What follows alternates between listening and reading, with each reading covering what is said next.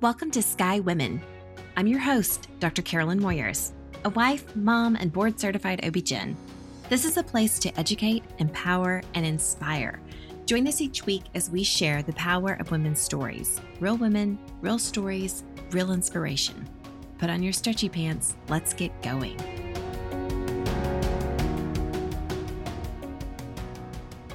Hello, Sky community. Welcome to another episode of Sky Women's Health Podcast. I'm so glad that you're here with us today. We have a special guest, and I'm going to let her introduce herself. Oh, hi, Dr. Moyers. It's so nice to be with you today. And I am Dr. Celeste Holbrook. I'm a sexologist. It's so lovely to be here. I can't wait to talk about sex. Absolutely. I'm so excited to have you because I know that women are having bad sex. Mm-hmm. I hear yes. it all the time. I know it is true. And I think that most women don't have a place to talk about sex. And I feel like when they bring it up to, if they bring it up to their OB-GYN, it's like opening Pandora's box. And there's this sense of feeling hurried and, or the OB-GYN not having the time or skills set to help them through because it is a multi-layered issue when it comes to women. So I'm yep. so glad you're here. yeah. Well, that, that's, I mean, you're hitting the nail on the head. My mission is to provide safe spaces to talk about sex, and there aren't enough.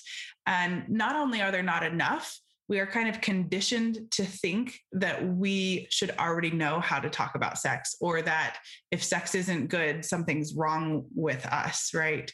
And so it's kind of a double-edged sword. We we don't have safe spaces to talk about sex and we also think that we shouldn't be or that it's not okay to. So it's tough. It's tough. And don't you think that most women think that it's their fault? Yeah. Yeah, I yeah. think so. I think so. so everybody listening, if you're having sex that is not up to what you would like to be having, it's not your fault and it can get better. So Right, right. so talk us through kind of the multi layers of desire for women, sexual desire. Yeah, let's jump right in. So this is the number one reason people come to see me is I don't feel like having sex. I have low libido or low arousal or or whatever. So let's start talking let's start this conversation using language that makes sense. So, first of all, let's talk about the difference between desire and arousal, right?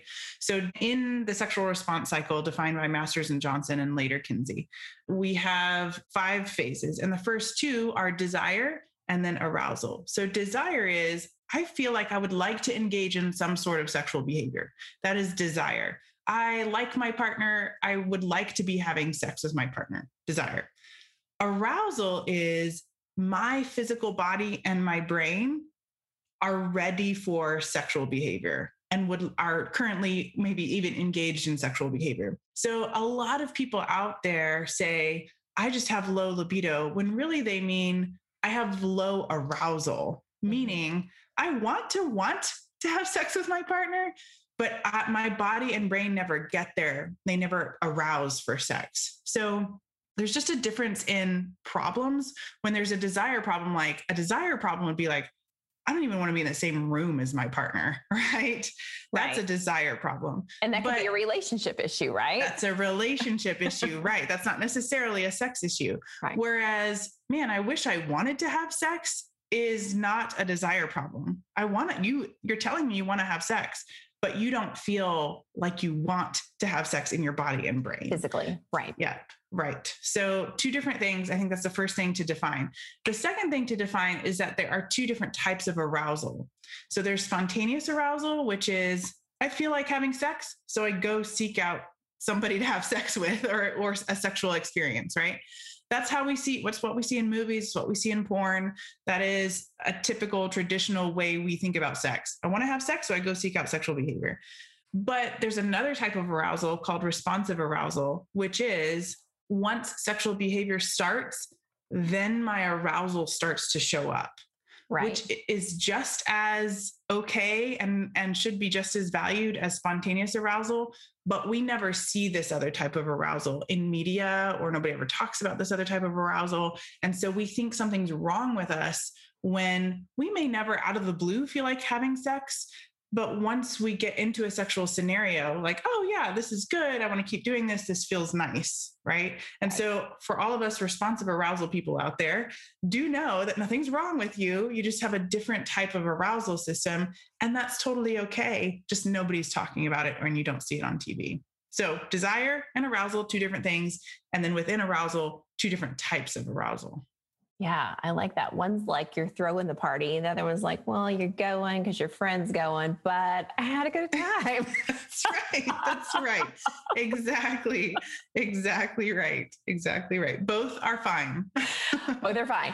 I, yeah. I think that this is the biggest thing. Like women feel like that they're the problem or they need to fix themselves or they're going for, you know, pellets or testosterone injection, thinking it's going to solve the issue when it's so multifaceted like you're talking about sexual response but we're we haven't even got into relationship body image all of the things that women are shaming their bodies and then of course they don't feel sexy and desirable and it's yeah.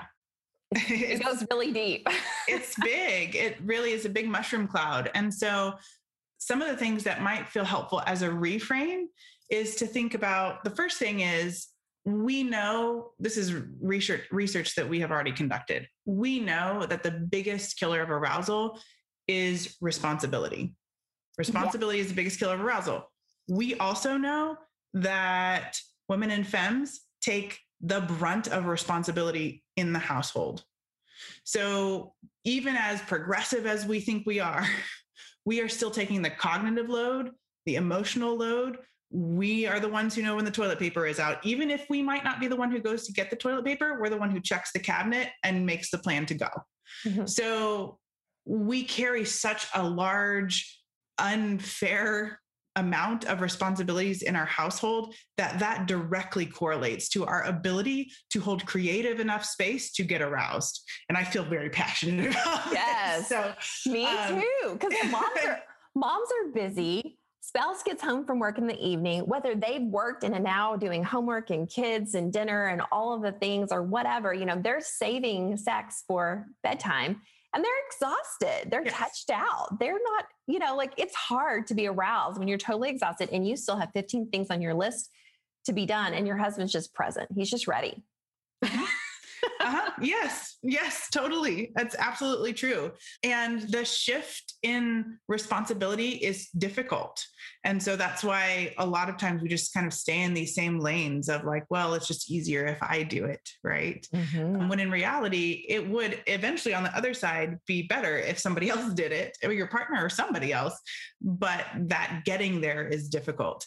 And I'd also like to say that sex is a skill we are a lot of people say i want sex to feel organic and natural. And even though sex is a biological thing we're built to do pleasure is a biological thing we are built to experience sex itself is still a skill. Just like we're built to eat but we have, still have to learn how to cook. So it is a skill set that we learn and we relearn as we age and we go through different life cycles. And so if sex feels difficult, that's because it's a skill that you have to continue to keep learning. And that's okay. It's totally okay. But replacing the idea that sex should just be natural or that if it's not uh, if it doesn't feel spontaneous or natural something's wrong with me with the idea that like oh we together as a team can work to help make sex feel pleasurable for both of us.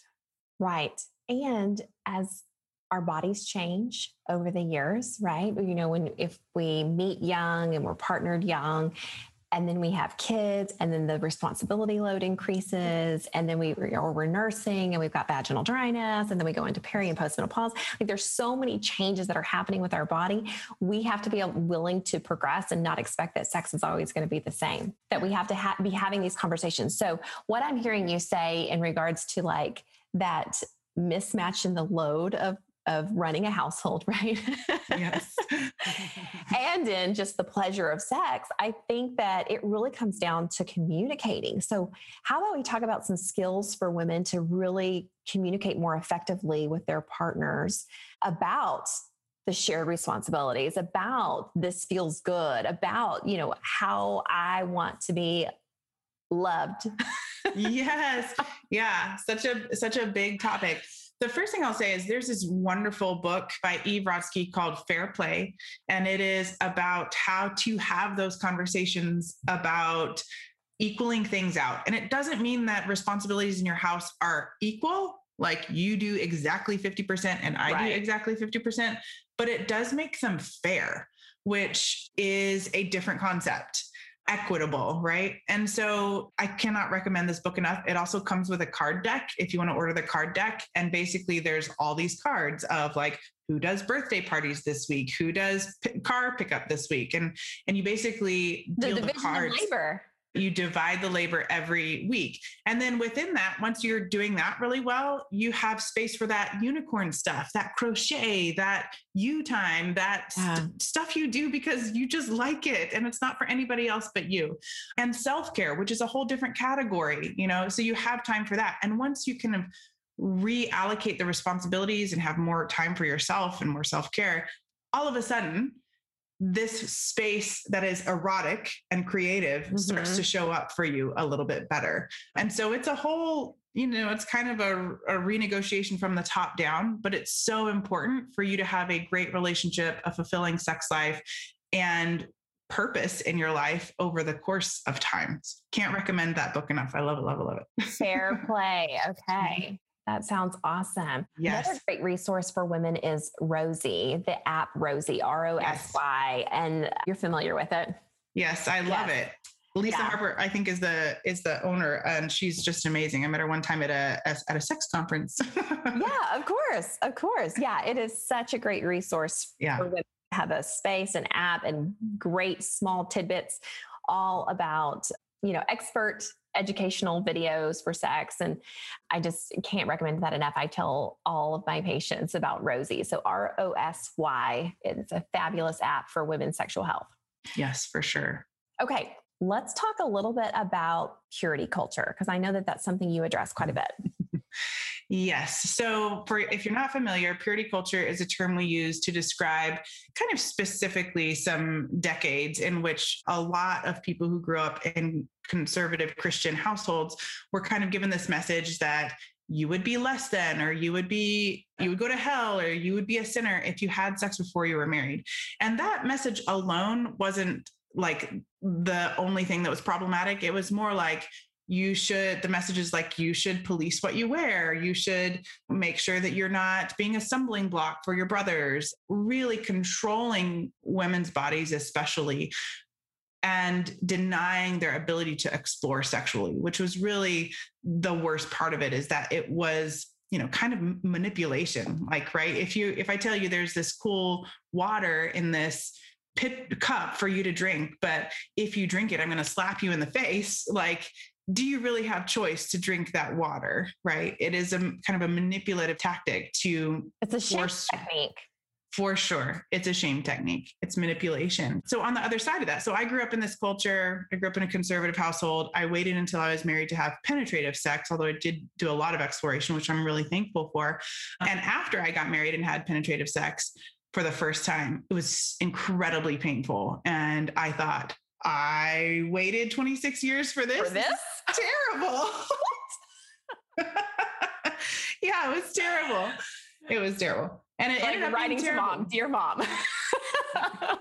Why did I wait for this? I'm having like an existential crisis. Like I waited for this. Like yeah. I believe like I was guaranteed good sex. Like I was a good girl. I do the things, I wait, and this is my reward, right? I was, but, yeah. But in the purity culture, don't you think that we're taught so much to refraining it's bad and, you know, the shame if you think about it, if you do anything, but then you flip, it's supposed to flip a switch when you get married. Yeah. Yeah. It's, uh, it's, now your ridiculous. sexuality is good. yeah it's no problem, right? Yeah, and our, our bodies don't just our bodies don't work that way. And so when you're told forever and ever that something is dangerous, your body believes you. And so when you do have penetrative sex, your body feels like, yeah, this is something I was told was dangerous for a long time. I'm going to shut any non-essential systems down like arousal so that you don't engage in this thing that i that i was told forever and ever was dangerous which was what happened to me my body was like hell no, there's no way we're going to let this happen when we were told we were going to go to hell for it for the first 26 years of our lives. And so my arousal shut down. You know, I I didn't know anything. I didn't have great sex education, so I didn't know I could use a lubricant. I mean, I was really naive at 26. And so I'm thankful for it now in ways because it led me to my job and my career that I love. But really, what I needed was somebody to hold my hand and be like, listen, you need to know a lot more. Yeah. and it's okay that you feel ashamed. It's okay that you feel resentment. Like we hear that. Maybe right. it's not okay, but like we understand why you're feeling those things. And so I basically became the provider I needed at the time. Isn't that usually what happens? right. right. Totally the crew of Bridgerton, like the the characters of Bridgerton. Did you watch it? I like did. I, was, I we could do a whole episode just on our thoughts about the sexuality. Can we please do that? Because that would be like your best episode ever. Okay, well, definitely. Let's do it. We'll schedule it. I mean, she's completely hilarious. I was just thinking like they needed you to like walk them through. oh yeah, like I have notes. I'm like, okay, in episode seven, when they're having sex on the stairs, like who is gonna put a towel down because that's gonna break your spine. oh my gosh like there's so, so many and just the lack of knowledge like yep. she didn't realize that he was pulling out pulling out totally and that legitimately could possibly happen today if could we don't possibly happen yeah. right we're yeah. not getting adequate sex education and mm-hmm. women are not girls are not being educated properly about their bodies. So I've recently partnered with Girlology because I just love what they're doing to empower oh. young girls to do the education about their body as they enter puberty. But then there's a sexual education piece, which I just think is phenomenal because. Oh, I need to check this out. Yeah. Yeah. Girlology is fabulous. Okay. Yeah. Sure. You mentioned lubrication. Lubrication is so important. We are penetrating before the vagina is lubricated, and the clitoris does not lubricate, the penis does not lubricate. As women are aroused, we get lubrication from different glands within the vagina and at the opening, right? So, talk to us about your favorite lubes. Oh, who should be using lube and what's your favorite lube? yeah, I have some over in my cabinet right now. So I'm a, I'm a, one of the sex educators for the Velvet Box, and so I get to be able to see all of the lubes that they have coming in and see what the mm-hmm. customers say and everything. But I also have some some favorites. So I always say find a lubricant that works for you that you right. really like that works with your toys and your body but there are some that are just kind of universal favorites i love uber lube i love a, a silicone hybrid Wicked makes some really great flavored lubricants, and so does Joe Systems. If your body likes to handle f- flavored lubricants, okay. And the quality of ingredients are a lot better now than they used to be. But really, something that you like. You know, if you like that silicone feel, the silicone molecule sits on top of the skin so it can't be absorbed. So it actually creates a, another cushiony layer, which I recommend to a lot of women who have mildly painful intercourse but then you know water-based lubricants feel a lot like your own vaginal lubrication and so it just kind of depends you know on what's your favorite do you have favorites Right. I like to, I mean, I used to always say KY, but that was because of lack of knowledge. I think Uberlube is phenomenal. Mm-hmm. Yeah. yeah. yeah. And KY, what, you know, was recommended for so long because it was the only it was the only FDA approved lubricant. And that was only because they used it in surgery. And that's the only uh, reason they could get it FDA lubricant. So they marketed it as such, like right. the only FDA lubricant, when really lubricants used for personal sex reasons are, are don't have to be FDA approved. So mm-hmm. that's my little thing, my little spiel about KY. okay. All right. So your top ones again were Uberlube and Wicked. Okay. All right. And Joe Joe Systems I also like too. Okay. So I was about to ask you about vibrators, and I'm already blushing bringing it up. Oh, but before good. we do that, we've got to talk about the clitoris. Yes. I mean, the clitoris. Women do not know. I love it. She's got her I just happen clitoris, to have one. Her clitoris model. And most women do not orgasm with penetrative sex. And yeah. if attention is not being paid to the clitoris, then you are very likely not having an orgasm. And if it doesn't feel good, you don't want to have sex. Yes, exactly. All of those things. Yeah. So let's just talk real quickly about how we define sex because that leads us down the road to where we got here, which is thinking that PIV or or penis and vagina sex is the definition of sex. So yeah, we have defined sex in a very reproductive manner right. for a very very long time and because the people who were in power that could write about sex probably owned penises. So we were not able to talk in very diverse ways about about sex. So from the beginning, kind of like of time, if you will, um, we have defined sex very narrowly and very, very specifically reproductive. When we know that 97% of the sex we're having, we do it because we want to have fun and experience pleasure, not because we want to create babies, right? Right. That's a small we, window of our life. It's a tiny window of our life and a tiny amount of sex, right? And so we need to shift the narrative to talk about sex in pleasure focused ways. And if we did that, we would talk more about how vulva owners have most of and their first orgasms through clitoral stimulation.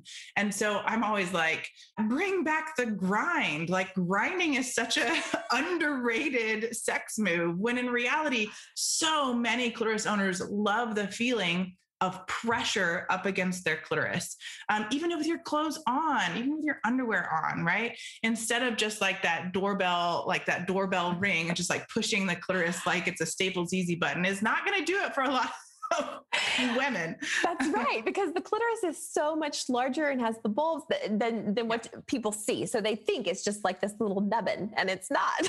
it's not. It's so not. And the and the clitoris and the penis are actually much more homologous than we ever. They're much more alike than they are different. Right. And so yeah, if you think about the clitoris as going back you know, not just the little part we see on the outside, but going back into the body. And then ha- it has legs that extend down into the vulva on each right. side of the vaginal opening.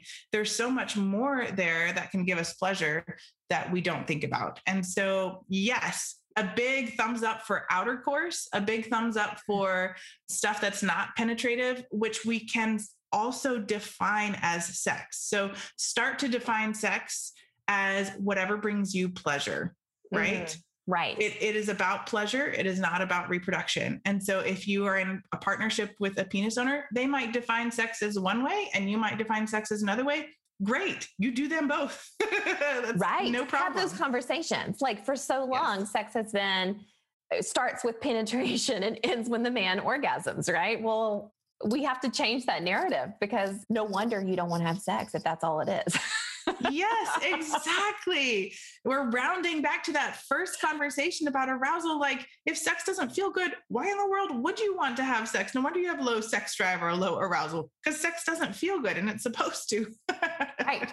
Yeah. Right. Yeah. Okay. So I brought up vibrators. Okay. I'm going to give you the floor. okay, let's talk about vibrators. So, if you live in the DFW area, the Velvet Box is my favorite place to buy vibes simply because they are incredibly educated. You're going to have a like a low, very no pressure, very welcoming environment. Everybody that I've ever sent to the Velvet Box says I had a great experience. So, if you've never had a toy before, I want you to think about toys in just this one way. Toys are novel sensation.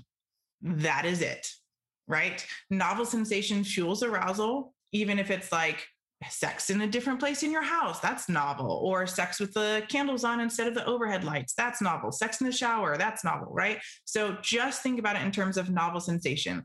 We as Americans, especially, totally love gadgets. And so, like, there's some gadgets in my kitchen that I would never ever get rid of because they make my cooking easier and they make it more pleasurable, right?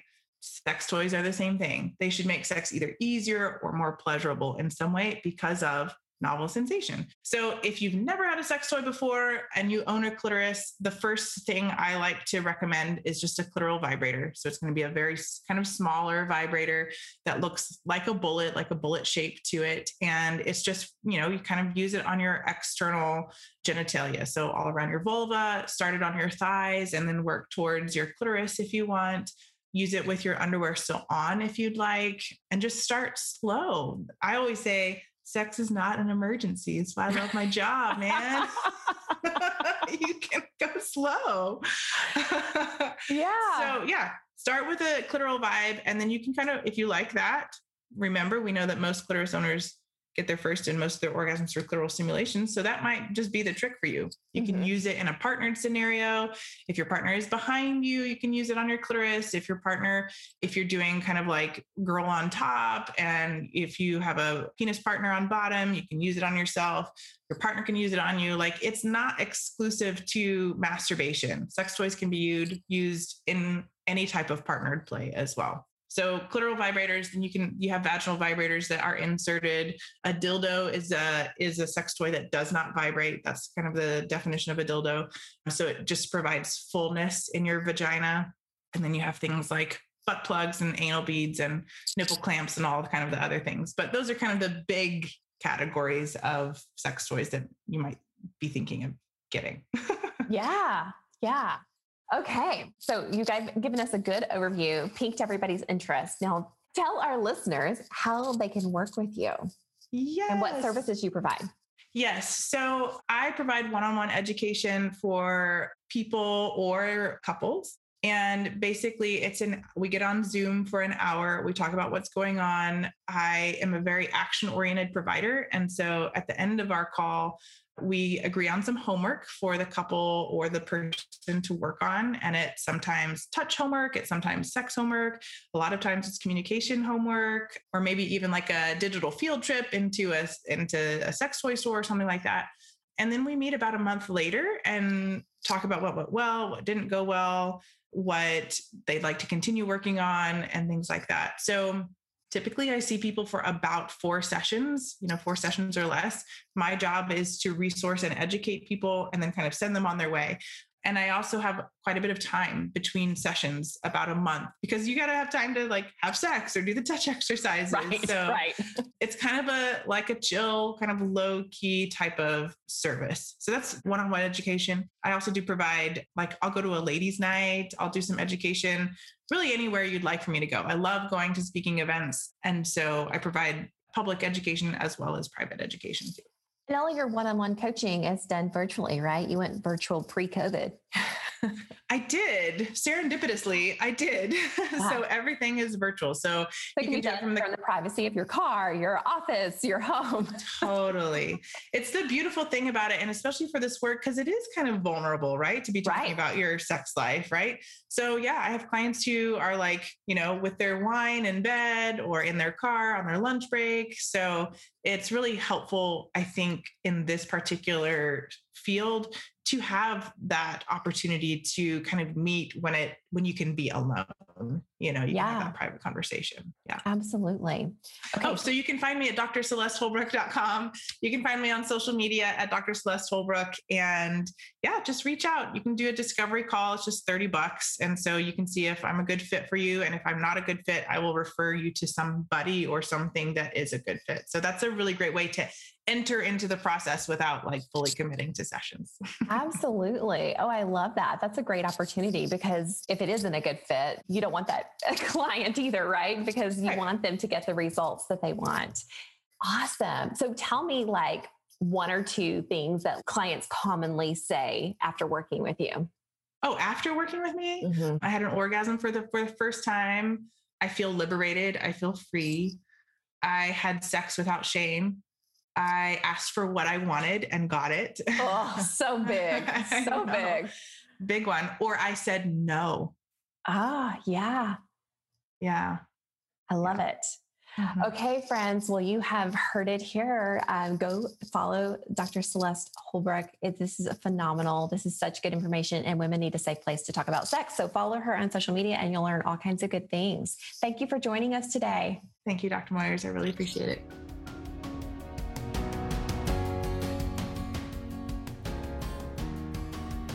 Right, Sky community, thank you for listening to another episode.